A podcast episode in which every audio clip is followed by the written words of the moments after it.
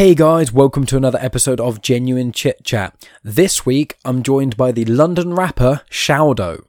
Now, any regular listeners and people who listen to the end of my podcast uh, will know that um, I've been talking about this chat for a while, and I hadn't been releasing it because um, I was waiting for Shaodow to drop his newest single, which is called Burnout, which I highly recommend everyone goes and checks out. There's a cool video of him riding a horse, which gets mentioned in this chat. Um, it's a great song. It's on Spotify and all those normal places. And for clarity, it's Shaodow. I mean, you should be able to see it because you know listening on pod on Spotify or uh, Podbean or Overcast or wherever you listen to this show. I want to push that forward because his he's an absolutely incredible rapper. I think he's one of the most underrated uh, artists in the UK, in brutal honesty. I saw him live and I saw him support Tech N9ne, which is where I first heard of him. He was incredible, especially supporting act, being so good at riding up the crowd and things. Um, his last few singles, Kaioken, Dropkick Man, uh, Like You, and also Burnout, as mentioned, are all fantastic. Um, and I will quickly say, at one point in this chat, I do say I love his single, Like Us. Uh, it's meant to be Like You. He does correct me, but um, yeah, Like You is my favourite song of his, probably closely followed by Kaioken and uh, Don't Box Me, which features Krizz Kaliko Strange Music. So anyone who's a fan of Tech N9ne, Krizz Kaliko, um, or even Hopsin, any member of the Strange family or more of the sort of alternative sort of uh, rap artists who aren't very mainstream, you definitely want to check this guy out. But um, even if you're not into rap music, it, it's still really interesting to hear someone who's obviously an independent rapper who's in the game, uh, in the game as I call it. That sounds so lame when I say that, but you know what I mean, sort of uh, trying to hustle, trying to, you know, he's independent. He's a full time rapper, so it's his actual job. He's also a manga author, so he's got a manga out. I think volume one of Way of the Shao is out. We talk about that briefly in this chat as well. He's been on uh, Charlie Sloth's Fire in the Booth, which when it was on BBC, I think it's on Apple Music now. Um, and yeah, we talk about a great many things in this chat. Um, obviously, I've just kind of rambled on a little bit to begin here. And we also talk about sort of, as well as everything and his music and that sort of stuff um, and his manga, we also talk about sort of him, the time when he was on the high street selling CDs, getting a name for himself and things, um, how he kind of started out, his collaboration with Krizz Kaliko, as I mentioned, um, sort of the instant gratification culture. We talk about Eminem. Uh, we talk about him traveling and going to China and learning Kung Fu and sort of, he's, he's a really, really interesting guy. I felt like I could have talked to him for hours and hours. But um, this is just part one, and we just generally talk about rap and the sort of state of the music scene and industry at the moment, how he got to where he is, and some of the collaborations and things. So that's what you're in for here. Now, before we get started with that chat, there'll be a quick promo for the Ignite the Flame audio podcast.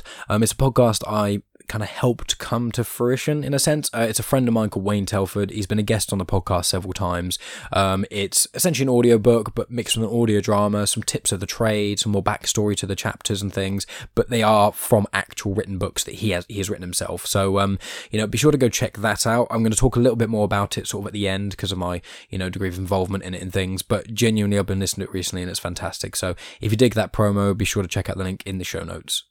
Anyway, guys, that's it from me. I'm um, rambling and things like that. So uh, yeah, the the promo will play for Ignite the Flame audio, then the intro, and then my main chat with Shaodow. Um, after that, I'll be back at the end just to talk about what's coming up in part two, a few other bits and pieces here and there. You know what you can expect if you subscribe to the channel, blah blah blah.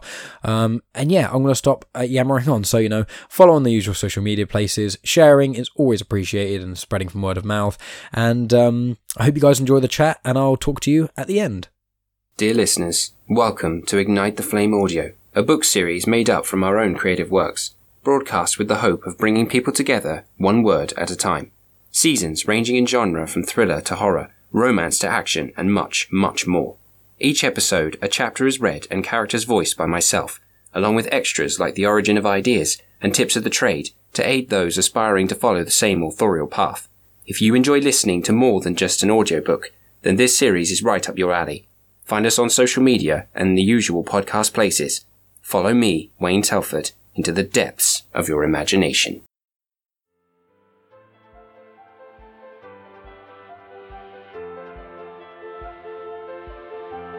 Welcome to Genuine Chit Chat, where we have honest conversations with interesting people.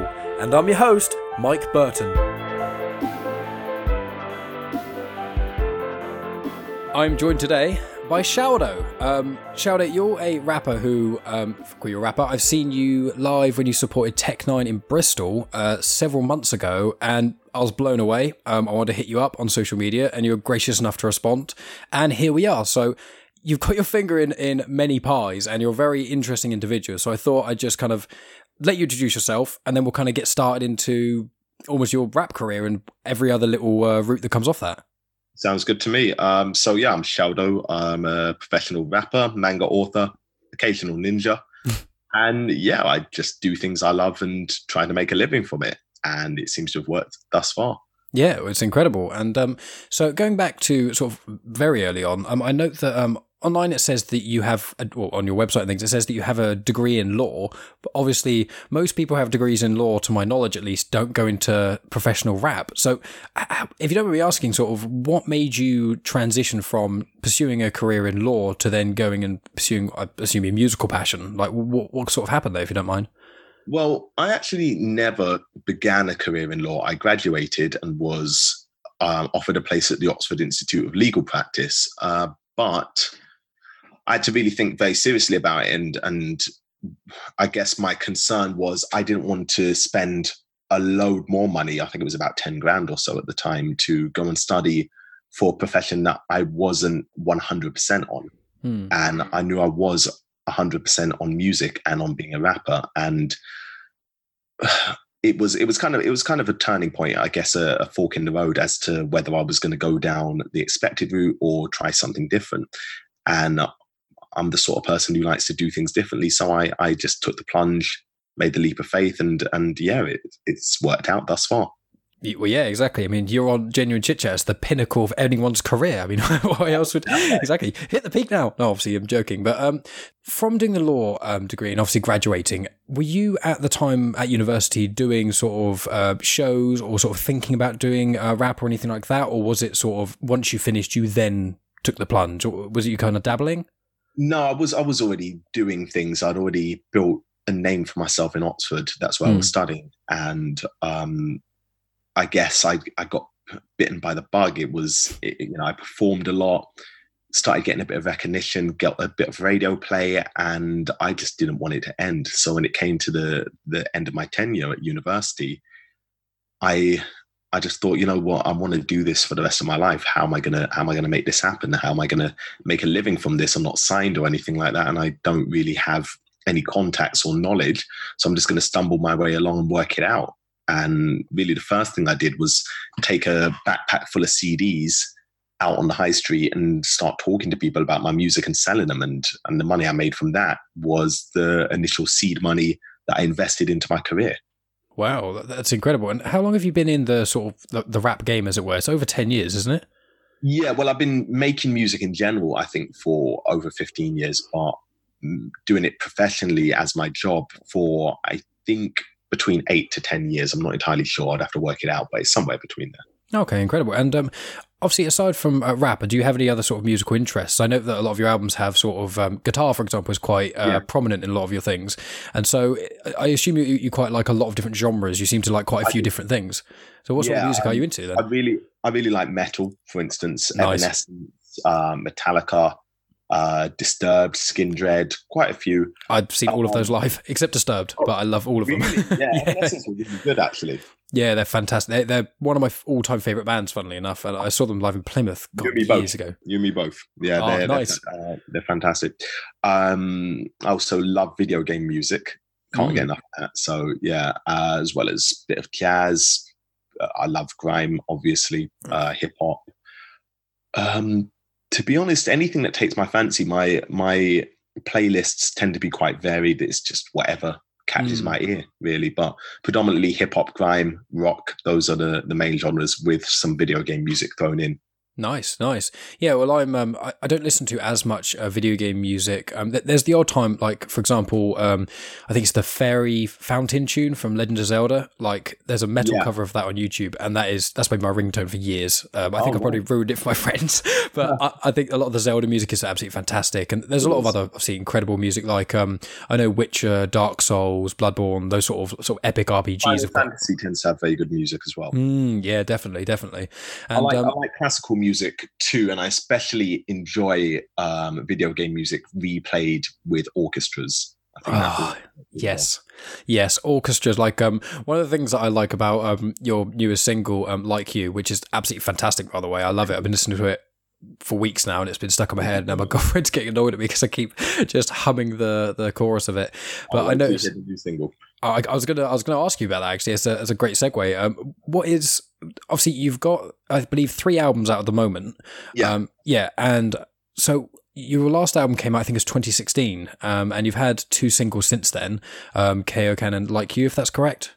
Yes, and Dropkick Man as of well. course. Yes, Yeah. I heard that live, and I thought that was that was a great show uh, when I saw you live, and you were doing that, and you got the whole crowd involved, which was so incredible for like um, a support act. It's quite rare to be able to get that kind of uh, sort of crowd engagement. So I was very impressed with that as well when I saw you. So you, your new single, what um, when's it dropping? If you don't mind me asking, if you can tell. It- Aiming for August, I actually just got the single artwork back today. Uh, I've already filmed the music video, so I'm going through the edit process of that. I filmed on a horse, so Oh wow, Yeah. that is Yes. incredible. there's there, it, it's i think it's going to take a little while to get it where i want it to be but yeah i'm thinking august the new single's called burnout and it's it's it's catchy it's catchy um it i came up with the chorus first and i could not stop singing it to myself so i knew that i was onto something with that That's awesome. Uh, what um album wise have you got? Because for example, I've got a couple other friends who are in music. Um, some are in metal bands, rock bands, different uh, genres. Uh, But what what some of my friends have been telling me is now because of Spotify and things like that that they're trying to release sort of like an EP a year rather than like an album every few years. Uh, are you following that sort of suit, or have you? What's the sort of idea for the next No, couple of I'm years? just, I'm just doing whatever the hell i feel like to be honest Fantastic. right now right now i'm putting together an album that's that's a general thought process behind what i'm doing i'm not rushing myself i'm thinking it's going to be next year that i release it and in the meantime i'll just keep putting songs together and if i feel something's a single then i'll put it out in anticipation but that's about it i'm just trying to put together a good body of work that people will, will enjoy Mm, incredible. And um, oh, you spoke about sort of when you wrote the chorus. One thing I was going to ask you about um, was how does the songwriting process go for you? Do you have like lyrics written and then you make a beat with it and then you kind of mix it together? Like, what's the sort of process? it always starts with the music for me i have to hear the beat and listen to it quite a few times over to try and get a sense of what it's weird but it's almost like what the beat wants me to say. Hmm. you know what the music wants from me? So i listen to it over and over again. Hopefully some words will come to me. Hopefully a concept will come to me. And then i, I kind of take it from there and, and just kind of start scribbling start crafting and pull something together out of thin air really. But it's always from the music. My lyrics go hand in glove with the music. If i if i change the beat in my opinion it never really works as well so um it's actually rare for me to have the lyrics and, and the beat made afterwards. The only time I've ever done that actually was with Kaioken. I was going to ask about that. Okay, how so how did that work out? Do you also do you have do you make your own beats? Do you sort of collaborate with individuals who are uh, more uh, adept at the producing side, or what's the sort Yeah. of I normally work with different producers, but um, my next plan for the next few months is to start learning production. So um, I record at my home studio at the moment, and I'm going to be expanding that into a production studio as well. So my gen my my overall aim is to one day be able to produce the track myself, record it myself, mix it and master it myself, etc. Just for the hell of it. Hmm, But yeah? now I work with different producers. I see, I see. Well, when you have that freedom to do it, it will be like uh, I know Serj Tankian of System of a Down. He's got like a home studio. I know a lot of other people do. And one of the things he said he loved about it is like the middle of the night, he just wakes up and he's got a song in his head, and he can just go down to the studio, literally just create it, and then go back to bed essentially, and just kind of leave it, Yeah. and then figure out what to do. So I also, um, you don't have to if you haven't had any negative experiences, you don't have to say the names or anything. But have you had any? Negative experience of producers like you've got a real specific thing that you want in your head, and then they're kind of trying to push it in another direction, or have you had quite good collaborative efforts? No, it's generally, it's generally quite good. Um, people normally give me the the instrumental and leave me the hell alone until I until I come back with something. Um, at most, they they might check in to say, "Oh, how's it going?" and I will tell them badly. because uh, my creative process takes a while. I like to I like to really sit and live with the track, walk around with it, listen to it in different places, different scenarios, and words and ideas and lines and things will come to me based on something that somebody said or based on something I've seen or heard or just an experience I've had. So there's tracks that have been written over multiple countries and in different stages of my life and things like that. And that's just kind of how I work. But it all, in my opinion, fits together seamlessly. And the amount of work that goes into it, I don't think a lot of people realize because it's it's crafted in such a way. You know, it, it comes across as effortless, but it's definitely effortful.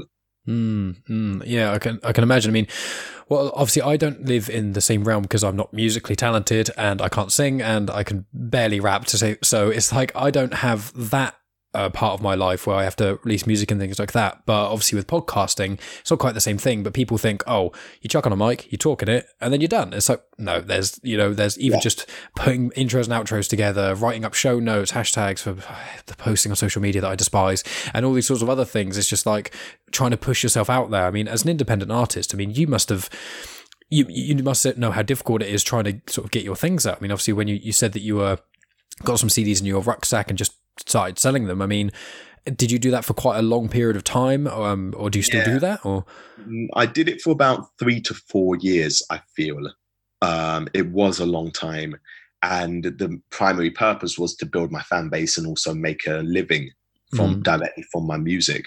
Um, it got to the stage where I realized it wasn't something that was sustainable, and it wasn't something that it, it was something that I needed to leave behind for the sake of my career. By not being sustainable, I mean that um, when I started, it was just around the time people were listening to music on YouTube and things like that. So people were buying CDs still, but as I progressed, YouTube became more popular, then iTunes came about, and then Spotify really kind of killed off CDs. So around the time I stopped, a lot of people were saying, "Oh, I'll just find you on Spotify. I'll just listen to you on YouTube, etc., etc." Which is fair enough if you want to do that, but it doesn't help if I want to sell you a, a CD. And then by the time I think it was just after I'd done my fire in the booth, I had already kind of cut down the amount that I was selling CDs out on high streets, but I remember very specifically going to Reading one day and approaching two guys and speaking to them about my music, explaining I'd done my fire in the booth, etc., etc. And they looked at me and said, "Oh, so why are you out here talking to us?" And I thought about it, and I was, I thought to myself, "Well, why am I? You know, I the perception is a very important thing, and I'd put in my work already and paid my dues in terms of selling CDs. I'd sold in the rain and the snow, the freezing cold been to pretty much every major city in the country and built my fan base that way and it was time to move on from that so yeah i mm. haven't sold i haven't done the the high street selling for a very very long time but s- salesmanship is in my blood i can i can sell if i love it i can sell it Mm. Well, that's a good segue on to sort of a lot of the merchandising and things that you've got because um, on your website, obviously, you've got I noticed that a lot of your stuff is really cool and different. And um, one thing that um, my brother actually said when he was trying to design t-shirts for his band and things, he said you kind of have to make something that not only fans of yours will buy, but also even if someone isn't necessarily a fan of yours, they'll still think that looks cool and want to buy it. Yeah. And I think you've hit that on the head. I mean, I, I, think one of your hoodies, the the splatter color one, is absolutely fantastic. Yeah. And then you've got a reflective one and a, a glow in the dark sort of t-shirt as well, so a glow in the dark t-shirt. And I was just looking on them, um, and I was like, all of these are just really interesting, different ideas. And I would buy like the look of them are all just fantastic. And it's not only you've got obviously all the caps and the beanies and the t-shirts and the hoodies and things, but you're doing something that I'm not sure any other rappers doing. I might be wrong, but you actually have a manga out, don't you? Yeah, that's correct. Yeah. What made what sort of started that off? Obviously, you're a fan of um, Dragon Ball Z and a lot of those things people know from your uh, your lyrics and things. But what made you take the plunge into creating your own manga? It must have taken a lot of work. It did, and it costs a lot of money, but it's it's something I wanted to do. And if I really want to do it, I'm going to do it. And yeah, I just wanted, I had, I have a story. I have something, I have a story that I want to tell.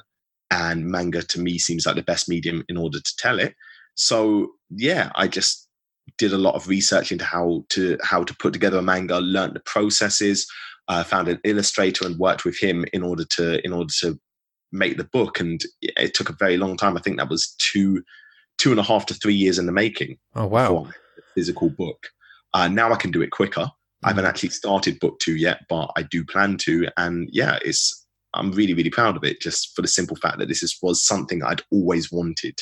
Exactly. And, and one of the things that um, immediately, only after speaking with you for such a short period of time, I can see that you're a man who's really driven and you've just got that a thing about you where it's not you've got the right work ethic where it's not necessarily telling people you know um, if you work hard purely everything will pay off and you're going to be fine perfectly. It's more just no I, I need to do this and Mm. i've got this push and this drive and i'm going to achieve it. If it's going to take you know this amount of time or that amount of time i'm going to get that done. And have- have you always had that sort of mentality? Is that always kind of been the way you are? As far back as I can remember, yes. Um, it's taken a while to hone it and to Mm. get to a point where I understand it and can use it for for my benefit. But yeah, I think since around the time I went to China, it was always it was always like that. You know, Mm. I just always knew that I needed to do things with my life. I wanted to achieve things. I wanted to be different. I wanted to see as much as possible and do as much as possible. And the only way I was going to do that is off my own volition. There was no point in relying on anybody else or expecting somebody else to do it for me. No, exactly. And um, you bring up um, China as well, and I want to ask you about that. So that's a great segue too. Is when did you actually go to China, and what sort of brought on the the travel? I know you've been around the world quite a lot, and I'd like to ask about that too. But specifically, your trip to China, sort of what uh, what made you want to go to that, and what did you do while you were there? Literally, I watched too many kung fu films. that, that's the honest answer. I, I That's used brilliant. to- in college, I I would go to Croydon in South London a lot with my friends and just buy kung fu films from uh, CEX and watch them. Uh, Drunken Drunken Monk, uh, Drunken Master, Iron Monkey, uh, Snake and Eagle Shadow, um, Fist of Legend. Ah, um, loads of Jackie Chan films. There were some really good ones as well. Mm. City Hunter. I love that one. Um, yeah, and so I just watched all these films, and I I was training in kung fu at the time, and I just thought, uh, why not go to the home of the art that I'm trying to study and learn it directly from the from the people who invented it? So I did really, and that that was about it. I, I at the time I I thought I wanted to be a professional martial artist around my college times, but I realized very quickly that I don't like to hurt people and I don't particularly like to fight unless I need to fight. So I found it very difficult in terms of sparring to go all out because I like it because two seconds later we're friends and and I don't I, I don't want to hurt you, you know? Hmm. Well, that's interesting. And with some of the other travels, like I, I assume you've been to Japan, considering you like so much of the sort of the culture there as well. Yes, I've been yeah, I've been to Japan. I had a performance out there. So that was my first time going out there, but it certainly wouldn't be my last time going. So where have you um where have you toured sort of with your music specifically? Obviously around England quite a lot, but where else Yeah. have you been? Uh, let me get this right. So France, Hungary, um, Romania. I've got. I'll be performing in Sweden later this year. Hmm. Oh, awesome.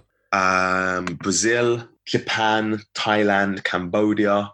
Um, I think that's. I think that's all. Well, that's still an incredible roster of places that you've been just uh, from your music. It's it's incredible. Czech Republic. I knew I was missing one. Oh, nice. Yeah, my friends went there recently actually and said it was beautiful. Yeah, it's really nice out there. That's wonderful. Well, with um with your music and things, I want to ask about sort of fire in the booth and the BBC introducing uh, sort of side of things. How how did you how, how how do you get onto fire in the booth? Like, did they approach you? Do you have to apply for it? Like, I I don't know at all. It's a bit of a mystery, to be honest. It's, it's Charlie Sloth's baby, so if if he's not giving you the invite, it's not really going to happen. and it, it took a very long time to make it happen for me. I think over again over about three four years um, of meeting Charlie in different scenarios, different situations, talking to him on different issues, and eventually he he extended the invite. It was actually because we were filming um, a TV show together it was a very random one. He asked me to write a theme song for a TV show that he was involved in, which I did. The producers liked it and asked if I would appear in the show as well and perform the song. So I did, and I spent a good day or two with Charlie just filming and traveling around. And um, yeah, he, he just asked if I'd want to, if I wanted to do my fire in the booth, and I said, of course. Oh wow! Um, what show was that? Uh, it was called. Oh, what was it called? I don't remember what it was called, but the basic premise was that Charlie was helping people find tenants for not tenants, um, flatmates for flat share. Oh, okay, fair enough. Yeah. That's quite a random actually- show. Yeah, it never actually came out, but it was um, it was a pilot that they were Mm. filming. I see. Yeah, listening to a lot of the podcasts with like Joe Rogan and things like that in America, you hear them always talking about sort of the amount of pilots that actually get made Yeah. that never see the light of day is insane. Yeah, Uh, And um, I want to ask as well about uh, sort of collaborations and things. I mean, on the intro to your Kung Fu Hustle album, um, Tech N9ne mentions your name. So, uh, did you, when you were touring, did you meet him, or did he just hear about you? Like, how was your connection with Tech N9ne? I opened for Tech the very first time he came to the UK, which was on his birthday. I believe this was 2012 or 2011. Uh, so yeah, the very first time he came to the UK, I opened for him with a good friend of mine called Zuby, mm. um, and we opened in London. Yeah, in London, the O2 Islington, but we didn't. Uh, and then he was performing in Manchester as well, so we went up there to see the show. Um, didn't really get a chance to talk to him very much at the London show because he was tired and he was hungry and he had to he had to disappear off. So in the Manchester show afterwards, we went up to the tour bus.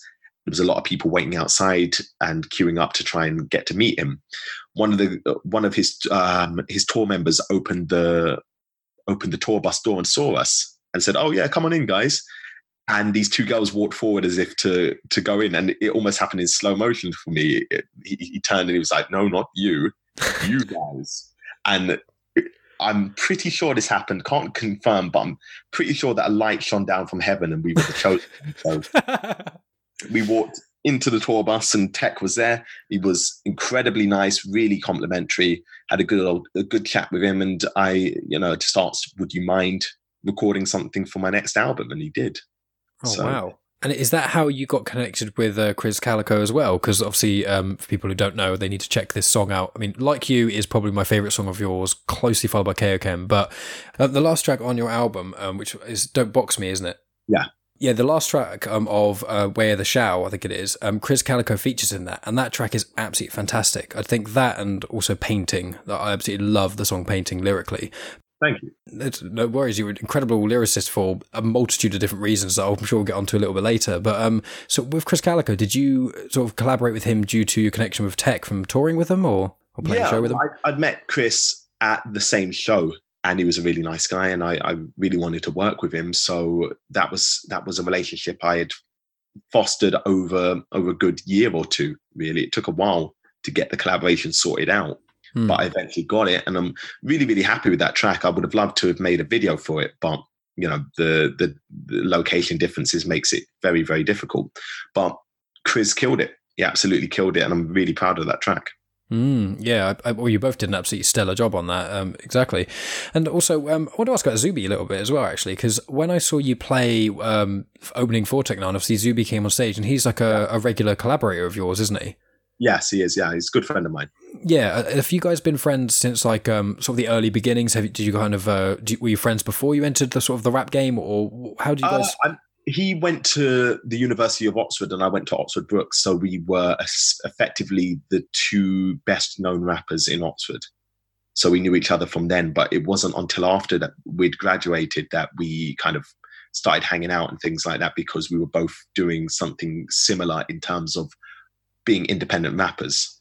So it made sense to work with somebody who was also equally serious about what they were doing. Yeah, I can I can imagine so, and also I think it's funny because I mentioned you and I mentioned uh, Zuby to a, a, friend of mine, and funnily enough, my friend um, he was like, "What Zuby the rapper?" and he said something about him, and I was like, "Yeah, yeah, I'm pretty certain." He was like, "I met him like years ago. I think he was doing the sort of um, handing out CDs and stuff, and I think yeah. uh, my mate just had a long conversation with him uh, about that sort of thing." Um, so it, it, it's funny, just like people just knowing little sort of bits and pieces around. Yeah. It's uh, well, it's great, and obviously I wish you both uh, the best because you're both. I have I've downloaded um, Zuby's album from Spotify. Um, I think Perseverance, which I think is a lot of his older tracks. Sort of are they redone or remastered, something like that? I believe so, something like that. Yeah, yeah, yeah. So I'm, I'm looking forward to that. I was listening to a lot of your stuff, and I'm quite hooked at the moment. And um, so I'm excited to hear when this uh, this new single drops. But I also want to ask about um, with your opinion on Spotify, because obviously we mentioned about the CDs and things, and I was yeah. thinking it the other day because when um when we came and saw Tech N9ne and yourself, I there's a couple of guys who handed out CDs in the in the crowd. Um, I bought one and it was fantastic. But my car stereo is rubbish, and then I bought a new laptop uh, a few months ago because my one, my old one broke. And this laptop that I'm using now doesn't even have a CD player in it, and yeah, I didn't even realize at all. Exactly. So it's like the, the transition, and I've got, and once again, I'm one of the people who's got loads of CDs as well, and they're now essentially worthless. Do you feel like Spotify is doing more harm for musicians or doing more to help them in a sense? That's a very good question. Um, firstly, I wouldn't say Spotify specifically. I think Spotify have just jumped onto a, a trend mm-hmm. and become synonymous with streaming, but it's not Spotify specifically, it's more streaming. Yeah, um, Music, Spotify, that sort of thing. Yeah, yeah these are um, there's loads of streaming sites out there, so I think it would be unfair to attribute everything to Spotify because there's there's lots of streaming. I believe it started with iTunes and YouTube personally, um, it's very apt to notice that Apple laptops do not have um, CD drives, and I think they were one of the first to start implementing that in order to encourage you um, or insert strong arm. In, in, in, terms of the, in, in place of the word encourage into um, using iTunes more and downloading music and um, well maybe it started with something like Napster realistically but Napster because it was illegal it was people were still using CDs and you still had the ability to play CDs. But now that we have downloading and which has given way to streaming, it's kind of like, what's the point of owning CDs or having a CD player at all? So there's there's arguments for streaming. It gives you a, a, a far bigger access to music there's lots of music that I've that I'm enjoying and that I'm listening to that I probably would never have gotten on CD because it's too expensive and you don't want to take the risk in buying a CD only to like one or two tracks. So there is that. It encourages music musicians to increase their output, uh, but I've always believed, and I still do believe, it it devalues music quite significantly and often turns it into background music. You know, there's a there's a massive um, emphasis on getting your music in playlists and getting on popular um, i don't remember what the spotify ones are called but you know all the all the very popular playlists and you can and and looking at streaming numbers and things like that and and and analytics and data but realistically you can be on a popular playlist and have millions of streams and it could just mean that people have listened to your music on that playlist and not really paid attention it, uh, about who the artist actually is and for me that's a problem you know, I want, if you're going to listen to my music, I want you to listen. I want you to listen to the lyrics. I want you to pay attention to the metaphors and to what I'm actually saying and how I'm saying it. And I want you to care about the artist as well. And I think streaming takes away a lot of that. It, it sometimes allows people to, to discover new artists and discover new music, but it's, it's a bit of a double edged sword, really. Mm, yeah, I mean, you made a lot of very good points there. I mean, you know, I was always thinking back when, you know, when CDs were sort of on the cusp of going and a lot of people were downloading online, and obviously when YouTube started becoming a thing, I was in two minds because there are certain bands who, because I got into them from. Uh, let's say I only listened to things on YouTube and never used anything like Pirate Bay, and uh, if I if I ever did do that and I'd find a band, if I ever downloaded their music or uh, found them on YouTube or anything, I'd always make an effort specifically to go to their shows, buy their merch, um, yeah. things like that, to try and be like, okay, well, I I didn't buy the album because I wasn't too sure on it. As you say, you know, albums even on iTunes were eight quid um, yeah. for like buying physical CDs on Amazon or in HMV or wherever. They were still ten quid usually, sometimes fifteen, and it's like I've got probably about 10% of my CDs are just crap just because you think, oh, yeah, I heard the single, this is amazing. And then it's like, oh, yeah. yeah. Exactly. And I agree with you as well with the sort of um, the putting into a playlist and people finding out the band because I said my friend's in um, in a metal band or hardcore band really, and he was touring with another band, and they had one song that went into um, one of those playlists. It has had like some ten or hundred thousand listens, but then all of yeah. their other music is like under two thousand, like all yeah. of them, and it is that thing of like what some of my friends do, which does bother me a little bit, is they're like, "Oh yeah, I love that song." I go, "Oh yeah, just listen to the album," and like, "Oh no," and it's like, "Why?" I don't understand. Like, you like this bit. Why, why do you not listen to the, all of it? Surely there's just more music that you're going to enjoy. Yeah. And a lot of the time, artists put in either sort of self referencing tracks or even just they want to tell sort of a story. They, they, there's the yeah. whole package. An album is a package thing. It, it's, it's not just, you know, 15, 20 random songs. It, it's meant to be in a certain way. And I feel like it does devalue that in, in a lot of senses as well. Agreed. Yeah. Mm. And what you can often find is that um, artists with loads of streams can't even get half the can't even fill a room for a show. You know? Mm. so it's it's it's it's a difficult state that the music industry is in. There are there are the benefit like i said is that in the past an artist could coast on the one or two singles that they've put out and the rest of the album is literally just filler. But now you can't really hide behind that and labels are definitely suffering as a result of that. But i don't really know where it's going to go or, or what's going to happen next but i do know that i don't want my music to be consumed passively that's all i know so um, i'm focusing on building my fan base of uh, and, and, making sure it consists of people who who genuinely enjoy music and want to listen to what I have to say and, and want to unpick the lyrics and analyze them and, and, really give it a good couple listens rather than one random listen as a, as a result of a playlist. Mm, exactly, and I think with going back to what you did in Fire in the Booth, I think that you you showcased that very well because you had those three tracks and you mentioned sort of the four weapons in your arsenal, and yeah. it's that you know you had without spoiling everything, obviously you had like the song that was mainly Dragon Ball Z, and it was like the lyrics were all essentially Dragon Ball Z references, but you showed that sort of the flow and the delivery and all those sorts of things made it work so well. And then you had your other tracks which had sort of uh, more or less sort of referencing lyrics, things that aren't just about like Dragon Ball Z. Like you yeah. had more deep things, and it was it's very good to see that. I implore anyone who hasn't listened to your music, who maybe listened to this show, to just if you're unsure, I mean, check out Like Us because that tune is amazing. But like, uh, if check out Fire in the Booth, it, it it shows like a good. It's a showcase of your talents, and it does show where you, the way you did it. I, I imagine it must have taken you quite a long time to actually to, with Fire in the Booth, I'm, I'm saying about loads of half sentences, so my listeners are used to this, but you're probably not, so sorry. But um, with Fire in the Booth, do you did did they say okay, you're coming in Fire in the Booth at this time? Have some tracks ready, or how, how does it work? Like the the tracks they played? They pretty much just said your you know the date of your Fire in the Booth is this date, and that's it. Oh, um, wow. I think what I did for my Fire in the Booth was largely dictated by what everybody else did, which was three to four tracks showcasing their ability, but I wanted to tell a narrative with mine and I wanted to really show the difference in my ability and my and my artistic personality with it. But yeah, they didn't specifically say we want you to do it like this or we want you to pick these tracks. It, it was pretty much left open. It's an opportunity, and you either make use of it or you don't. I think. And I think they did um, showcase not only you as a person, which obviously is what you're saying that you want to be. You want people to sort of know you and then come to your shows, as well as you know actually absorbing and liking you as an artist, not just liking sort of this one-off random track. And I think yeah. your live shows really show that as well because you talk to the crowd, which is obviously there's a lot of bands I like, like Rammstein are a good example. I think I've seen Rammstein twice and they've never said more than two words to the crowd, but they have this gigantic, huge, massive performance of things. And I think you have to have some degree of one and the other when you have live shows. And obviously, different genres have different things.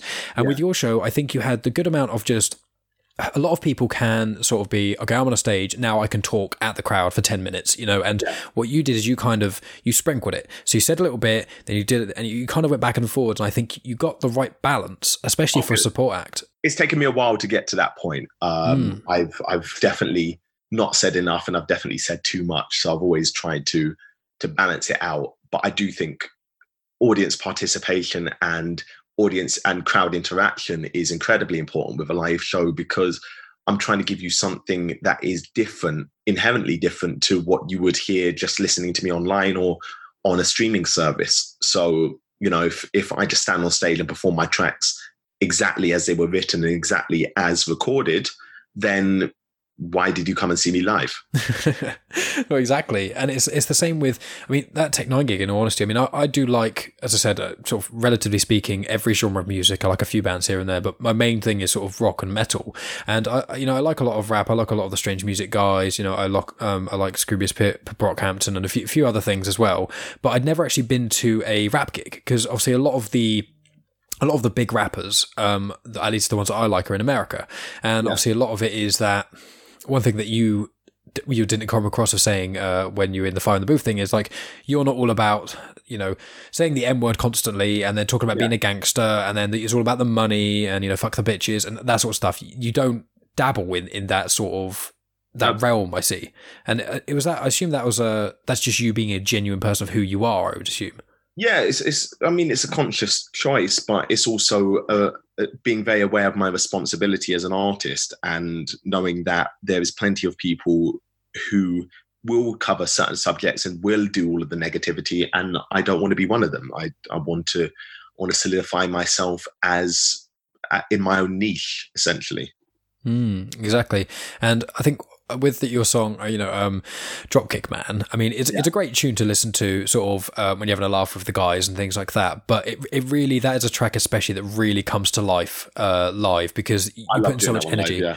I can imagine because the the crowd yelling back Dropkick Man must be incredible, must be intoxicating.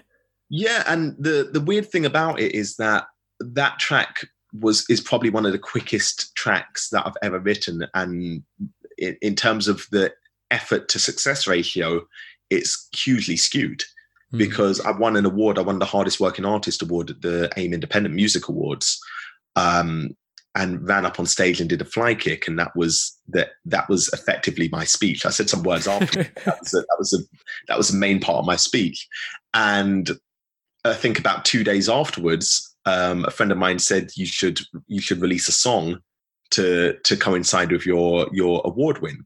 So I wrote the song, uh, recorded it, and got it. It was one of the first songs I actually recorded in my home studio setup. Got um, got it mixed and mastered and filmed the video within the space of about three days. Oh wow! Yeah, yeah and that one uh, reached the number forty in the top fifty viral charts on Spotify in the UK. Oh wow, that's incredible! Yeah. So it's really it's really weird just thinking about how quickly I wrote that in comparison to how much time it takes me to write other tracks normally. It, uh, it isn't a weird one. I've heard some other people say it. Like um, I can't remember who it was, um, but there was an artist who said sort of you know they they sort of poured their sort of blood, sweat, and tears into loads of these tracks, and they just weren't going anywhere. And then, in all honesty, it might have been someone like Ed Sheeran. I'm not the biggest Ed Sheeran fan, but. I think it was Shape of You. He actually wrote it almost as a parody who's like how easy it is to write songs that sound like this. And yeah. it was like his, his biggest track and it's probably the track of his that I hate the most well hate the most. I don't hate Ed Sheeran. I, I, don't mind Ed Sheeran. But that one song I was like I'm not a fan of that. And then I heard him talking in an interview saying yeah it's not even a song he even really liked that much. That the label kind of pushed him to release it as a single and he wrote it in like a few minutes. And it's like his biggest song. And it's like it's kind of weird, isn't it? Like, obviously, shape of you compared to Dropkick Man, I'd choose Dropkick Man every time. Yeah. But it, it's one of those strange things where you kind of viral especially is such a weird thing because like you get these companies now that really try to be viral. You like you see some adverts on tv and you're like you know they're just trying really hard to just get viral but it's like no one knows what's going to go viral. You know you get videos of god knows what going viral and then you get sort of you know uh, the doge memes and all kinds of crazy things. So it, it must have been quite interesting just it was almost like you woke up one day and then just suddenly dropkick man was just kind of almost everywhere a little bit. Um I think it was it, it, was a build it was a build up it was a building process really. I, I think I've really seen the most benefit from it when I perform it. Mm. you know hmm. how the crowd inter how the crowd interact with it and how it um how how people just enjoy consuming it. But in terms of it getting on the viral charts I still have no clue. Somebody, somebody, just texted me and said hey your your song's on the chart. I was like okay cool. All right. You know what's the next one? Um those those kind of things are, are are fine and everything, but I'm I'm not that bothered about it. It's a nice accolade and it's nice in terms of getting people to take you a bit more seriously in the industry. But if it's not a good song, and if I don't like the song, then I'm I'm even less bothered. It just so happens I really like Dropkick Man, so that's fine. You know, I'm I'm glad that more people have heard it. Yeah, exactly. And you want to get your music out there um, in sort of in the right ways as well. You know, you want to show how hardworking you are and do it in the right manner rather than just kind of, you know, I, am not saying everyone on X Factor, there's a problem with X Factor. I'm not necessarily saying that, but you know, I always found it, especially being a fan of metal and things like that, where, you know, especially when I was a teenager, you know, it was only like metal and rap and nothing yeah. else, you know, and then as I've gotten older, I'm a bit more, you know, I like relatively everything, but I was in that mindset of just like, oh no, pop music's rubbish because they don't write their own songs, and this is rubbish because of that, and then X Factor's just cheating, you know, there's these bands that I like, like, you know, um, Metallica, I think they got signed almost after their first show, but you know, those sort of bands who are just kind mm-hmm. of working at it and individuals like yourself who are really putting all that work in and then people just kind of they want the quick route and I think that's yeah. the problem. And I think especially well, with our generation always, as well. I always say that um, quick success can can be taken quickly, essentially. So you know, if it if it if it appears overnight, it can disappear overnight. So I'd much rather build my success slowly and have it for a very long time. I think you say that in one of your songs on Kung Fu Hustler. Sounds like something I would say, yeah. that wasn't pre-planned then. But it's one of those things, isn't it? Because it's as I said, I haven't got the issue with people sort of trying with their dreams and people going X Factor and want to do all these things, but I feel like it does kind of take away from hardworking artists, and, and I think that our generation sort of or at least the, the state of society at the moment. It's not necessarily just sort of um, our generation in that sense now. It's more just because of social media and sort of instant gratification, and you know you've got Instagram and this, that, and the other, and people kind of and we've got Netflix and Spotify, etc. And it's like I want something, got it. I want something, got it. Order it on Amazon. You know, I, I do it all the time. You know, I'm thinking oh, I really needed you know super glue, and then you're just on the toilet and you're like, in five seconds you've got it essentially yeah. you get it all the next day it's, and, it is a complete instant gratification culture and that is generally how music is perceived and consumed. If the music video is not up at the same time as the track, forget about it.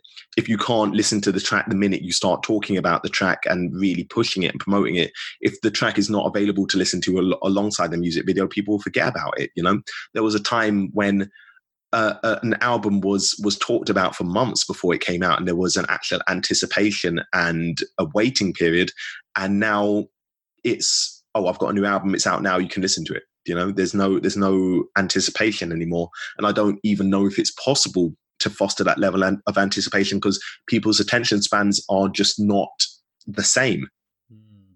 No, I completely agree with you. And it's it's quite a shame. It's it's one of those weird things where the state of play at the moment where everything is kind of we're in this transitionary period. I mean, obviously the internet's been about since the 90s, but obviously it's only really been the last probably five, maybe 10 years, but more sort of five where everyone's got a smartphone now. Everyone, relatively yeah. speaking. I think broadband media. played a big part in that. When you, rather dial up connection. Yeah, when you had to dial up the connection, it took two days to download like an MP3. That's that's when you knew about waiting.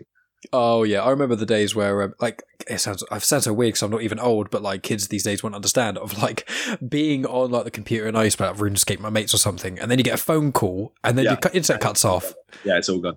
Exactly, and you're like, oh, mum wants to use the phone for an hour to talk to auntie, whatever, and it's like I can't use the internet. And then you talk to kids now about that, and they're like, what? You couldn't use the internet because you were on the phone? It's like, yeah, it's like but we have the internet in our phones. It's like you just don't understand our love. Yeah. You just yeah. you didn't go through it like we did. Internet on, on phones. Try using early internet on phones before iPhone came about, or even the very first iPhone. That was that was just frustrating. Like, uh, what was it? Um, GPRS mm. or hmm. whatever. The, the very first one. I think it's called Edge now, but the the very first internet on phones was was horrendous. Mm, I had a Nokia, and I remember you have to move the mouse cursor with these tiny little buttons. I mean, yeah, you have yeah. phones that you have buttons, do they? Yeah. But you're moving this mouse cursor, and it's like dragging really slow across the screen. It costs you about fifty quid to go on like one website. Yeah. oh man, I, I, want to ask also about the the hardworking um, musician awards or hardest working artist award. Um, how did that sort of what was that for? Was that for like an album specifically, or, or obviously it's you're being a hardworking artist, but yeah. was there something that sort of landed you on the radar of the awards, or, or how did that come about? No, I, I don't know. I think it. I think it was kind of like a lifetime award sort of thing, uh, a recognition of what I've done up to this point and how I've done it. Uh, so I don't think there was a specific song or album that got me it, but um, rather just the amount of the sheer amount of work I put in. And it's pretty undeniable at this point. I was doing when I was running my pop up shop in shopping centers. I was doing something like twelve hour days, and I think I did a thirty one day stint over the Christmas period. So, and that was that was starting at nine a.m. and finishing at ten p.m. a lot of the time. So, if you want to talk about hard work, I've got it for you. So, um, really, I did feel when I heard that there was an award for the hardest working artist, I did feel it was mine by birthright and I should win this. But then I was up against quite a few big artists. I think I was up against like Run the Jewels and Little Simz and things like that. And I really didn't think I was going to win it. So I'm, I'm grateful that I did. Mm. And that's. Run the Jewels are another artist that I think are absolutely fantastic, and uh, they got another um, album coming out this year, actually, and uh, apparently it's going to be more grime-ish. Apparently, that's what I've heard. Mm. Um, well, I'm interested because we spoke about it, we touched on it early on, but um, rap-wise, sort of, I assume, um, but obviously correct me if I'm wrong. I assume you take a degree of inspiration from sort of Tech N9ne Strange Music. But are there any are there any sort of other rappers um, that you either find great influence for, or just inspire you greatly, or anything like that? Do you know? Funnily enough, I hadn't when I first started rapping, I hadn't even heard of Tech N9ne. Hmm. So my style was not re- my initial style wasn't really influenced by him. I think my desire for success and the the way that I conduct my business has been quite significantly influenced by him. But actually, I started off listening to Ludacris Mm. Um, the Word of Mouth album was the reason I wanted to start rapping in the first place. And that kind of intricate and fast style of rap is probably my favorite thing to do. But then I've I've I've developed it, and I I'd like to think I have different styles dependent on what sort of music I'm working on. Yeah, I mean, you you have incredibly interesting flow because I find a lot of the time with certain rappers, like um, what is it? Obviously, I listen to quite a bit of Tech N9ne, and he has so many collaborations with so many different artists. I know that yourself um, on your albums, you have uh, quite a bit of collaboration as well. With there's so many rappers where you hear, and I'm not saying all slow rappers are bad in any way, shape, or form. I'm not saying that at all because I think Murs is a slow rapper and he's great. But I find that I'm more impressed with rappers who can rap faster than slower rappers. Yeah. But you do have those certain rappers who uh, I think Recognize is one of them. That when he's featured in other tracks, it sounds quite cool. But just listening to like a whole album of them speaking so fast, you you yeah. just you can't hear anything. But I think you have that nice mix of you know just listening to Where the Shower from start to finish. You know, you hear there's there's certain tracks are a bit more chill, there's certain tracks a bit faster, but you incorporate it a lot where certain bits are faster and within the song. It's not just you know you're you're not titan casting yourself with that. You know, with your own flow. Yeah, I, I, like to I like to challenge myself. I always like to have every single song has a different flow and I'm constantly changing it up. Jay Z does it. I believe he changes flow every four bars or every eight bars, something like that. And I do very similar. I, I just move with the track. I like tracks with progression that have different instrument instrumental ideas going on and different things coming in at different points because then it allows me to change with the track as well.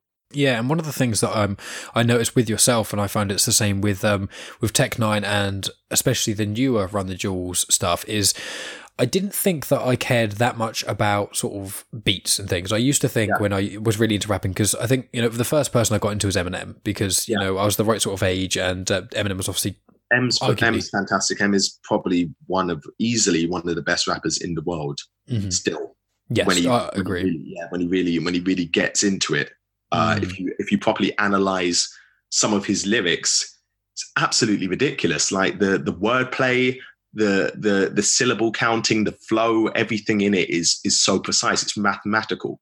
Do you know?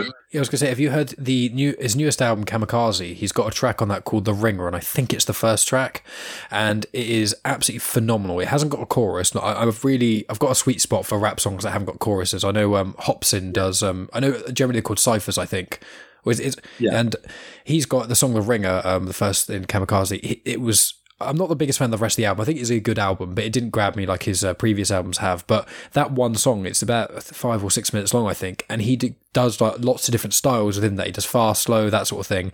Yeah. And that track really blew me away. And I think his newer stuff, I, I, feel like the problem is some of it is that the choruses lose me. Like I found it from his older stuff, like the Eminem show and things like that, like cleaning out my closet, the way I am. I know way I am was from uh, either Slim Shady or the Marshall Mathers LP. I think it's Marshall Mathers. Yeah. And you hear some of his older choruses, and I think they're powerful and hard hitting and all that. And then I hear some of his newer choruses, and they just kind of lose me. But his verses now in his newest albums, Marshall Mathers LP two as well, his he's done some of the best rapping I think he's ever done, in especially in the verses of his newer stuff. I think Eminem overthinks things too much. um, and he tries to make it far more commercial than it needs to be. People would support Eminem regardless of what he does. He could fart on a track and people would probably support it. And I'm pretty sure he's done similar. I, am yeah, I feel like he's burped on a track. Um, but yeah, I don't know if it's him or if it's label influence or whatever, but including having songs that feature like Rihanna or or Ed Sheeran or Taylor Swift or whoever, you know, no no disrespect to any of those artists, but they on they the song he's he's a rapper and he's a he's a rapper's rapper. He's you know, just make rap music, just rap well and people will enjoy it. I don't need you to make a commercial song. I don't need you to make a radio hit. It will be supported. Don't worry about it. You've got enough money to do what you want to do now. Just go, you know, I, I feel like when he cared less was when he made the amazing music. And the problem is, again, I don't think an Eminem could be could could rise to success in today's age because too many people are, are way too sensitive. You could never get away with calling out people by name in songs and effectively bullying them over a song. You would be absolutely lambasted in, in the media. People would people would call you all sorts of names, probably a Nazi at some point, and nobody would be able to take a joke or or be able to take it for for light-hearted, tongue-in-cheek or whatever. You know, so he came up in a very different time, and what he used to do, he can't do anymore.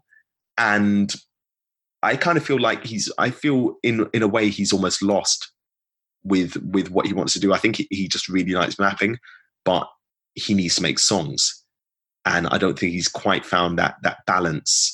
Um, whereas I, I, I don't really want him to find a balance. I just want him to rap. I just want him to, to go to, to just go mad and just an album of that would be very nice. That please and thank you, like Royce da Five Nine.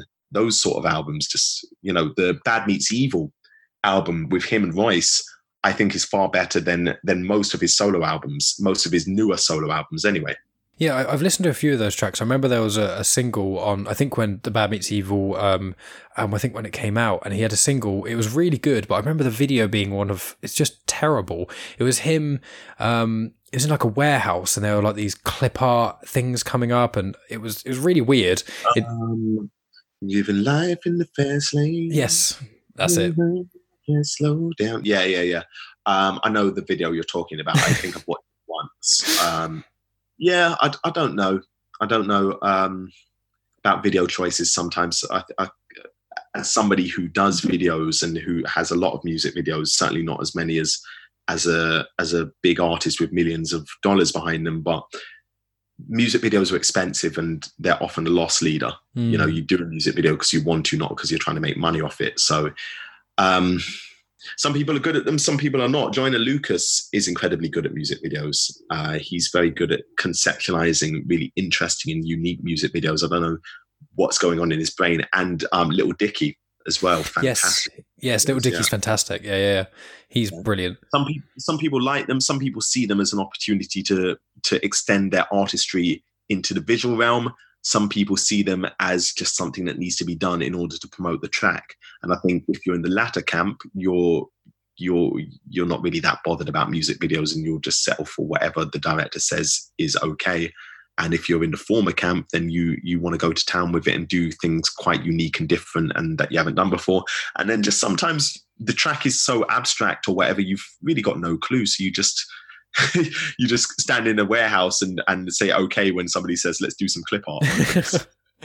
well, yeah, potentially. I mean, also someone like Eminem, he's got so many videos out there as well, and obviously uh, he's on so many albums. It's almost like what's or not got what's left. That's obviously a very lazy way of looking at it, but it is that sort of thing. He's done so many. Not all of them are going to be fantastic. But uh, speaking of music videos, I want to bring up your um, your Kaioken video.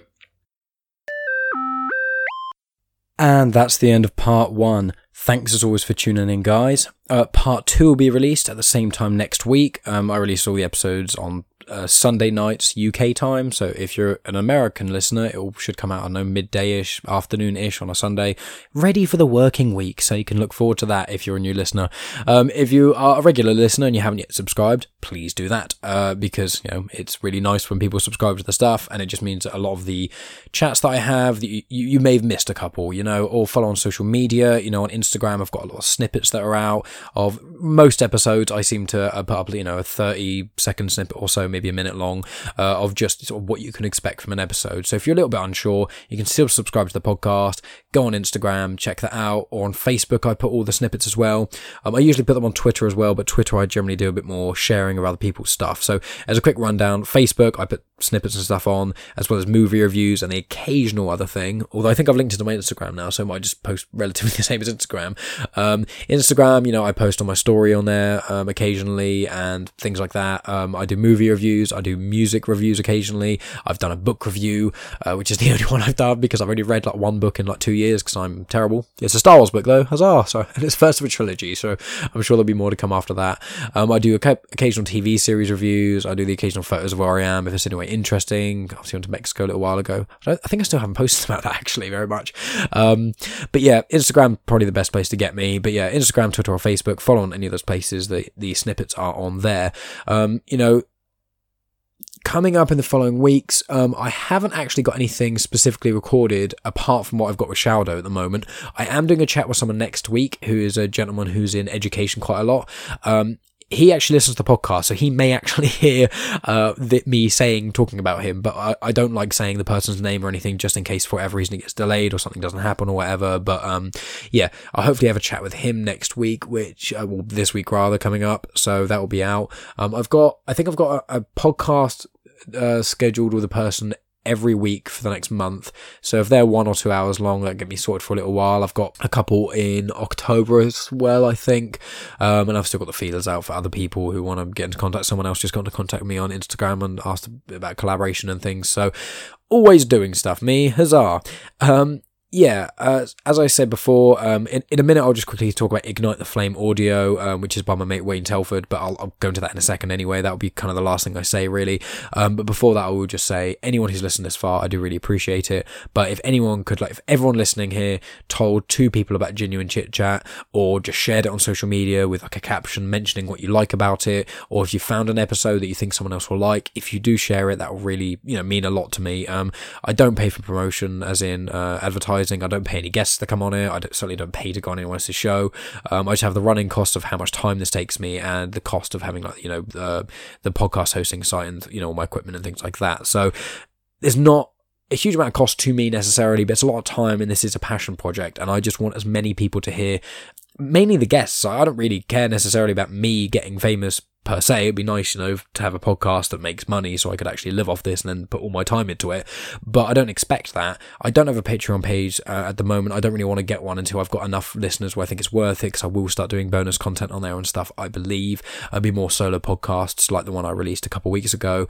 Um, but until that time, you know, I want to kind of build the fan base a little bit more, see how many people I can get listening before kind of committing to something like Patreon. So at the moment, it is just, I don't want you guys to donate to me. I would just, if you really like the show, just tell people about it. You know, I've had so many different guests and things. I think iTunes has said it's basically like the, in the 90s now of episodes, like parts I've released because a lot of them are two parters, but obviously this one's episode 69. So I've, I've had quite a wide variety of guests with a huge variety of topics and things. And if you know anyone who is even vaguely interested in podcasting or anyone at all uh, who b- would be willing to listen, see if there's an episode in the backlog that would uh, intrigue them and send it their way. You know, I don't expect everyone listening to like every episode I release, um, but I think that the back catalogue is varied enough that almost everyone could find something they'd enjoy and, and that's all I want to do. I want to shine a spotlight on people that I find interesting and I think inspirational. You know, Shaodow is a prime example of someone who fits those uh,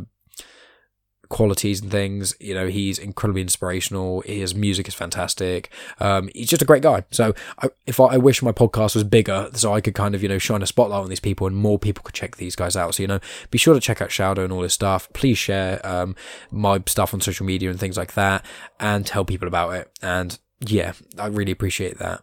Now, at the start of the podcast, I played a quick promo for Ignite the Flame audio, which is by a guy called Wayne Telford. Now, any regular listeners to the show will know that I've actually had Wayne on the podcast on three different episodes. Um, he's a paleontologist, but he's also an author, and he's got, I think he's got like four books published at the moment. He's got several more in the pipeline. Um, I helped him put together uh, Ignite the Flame. Um, we kind of we kind of brainstormed ideas together a little bit. Um, I kind of helped him sort of understand how you put podcasts together, the social media side. So I kind of helped inspire him in some way. I I would say. Um, I don't want to take credit for anything he's done. Everything he's done on his uh, channel, from getting everything released, putting anything out there, he's done off his own back. I would say I take like one percent, if not less, credit for what he's done.